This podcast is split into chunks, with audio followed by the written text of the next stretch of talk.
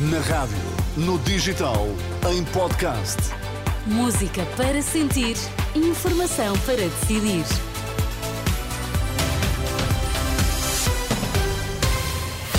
Vamos saber que notícias é que estão em destaque a esta hora.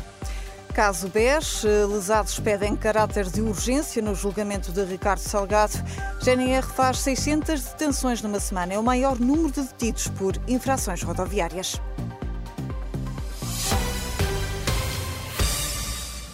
Os lesados do BES pedem urgência no julgamento de Ricardo Salgado. O requerimento foi apresentado ao Tribunal por mais de 900 lesados com estatuto de vítima que receiam a prescrição de crimes.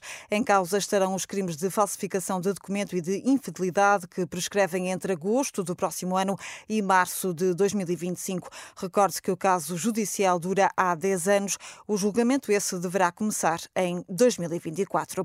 Pedro Nuno Santos, José Luís Carneiro ou Daniel Adrião, logo mais sabe-se qual deles será o novo secretário-geral do Partido Socialista. Mais de 16 mil eh, militantes já votaram. Dos três candidatos, só falta mesmo José Luís Carneiro, que vota esta tarde em Baião. E António Costa garante que não está a pensar na reforma e vai manter-se ativo, seja na política ou noutra área profissional. Há uma coisa que é certa, não tenho nem idade para meter os papéis para a reforma, nem vontade de meter os papéis para a reforma e, portanto, eh, vou trabalhar e eu vou, falo aí com gosto. Tenho tido a felicidade ao longo da vida, eh, com exceção de dois anos, ter tido sempre trabalhos que gostava de ter. Acho que também é ter, é ter novas oportunidades, ter mais trabalhos que me deem gosto. O ainda líder do PS, que se diz disponível para dar conselhos ao próximo secretário-geral do partido, mas só se isso lhe for pedido. O vice-presidente do Conselho Nacional de Ética defende um papel ativo da União Europeia nas negociações para a compra de fármacos de alto custo, ideia defendida por eh, Dias Pereira, para quem a União Europeia deveria fazer eh, com os medicamentos inovadores o mesmo que no caso da vacina para a Covid. Uma coisa é ser solidário, outra coisa é ser nécio. Nós temos de ser capazes de discutir o preço do medicamento e eu gostava de deixar aqui uma ideia. Assim como se fez para a vacinação Covid, é preciso convocar a União Europeia. Isso envolve revisão de tratados, envolve muito trabalho, para que a União Europeia, que com 450 milhões de habitantes, tenha outro poder negocial que não tem um país de 10 milhões de habitantes. Declarações de Dias Pereira ao programa Em Nome da Lei, da jornalista Marina Pimentel, para ouvir aqui na antena da Renascença, quando for meio-dia.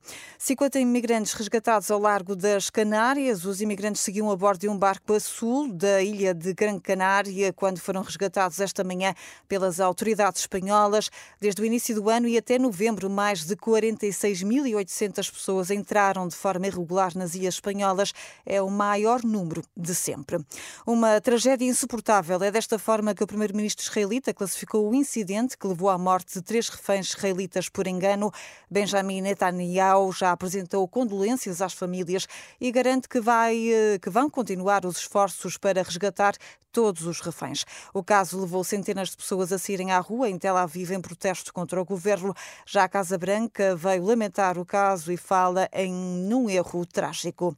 Por cá, os crimes na estrada levaram à detenção de mais 600 pessoas na última semana semana. Segundo a GNR, este é o maior número de detidos devido a infrações rodoviárias.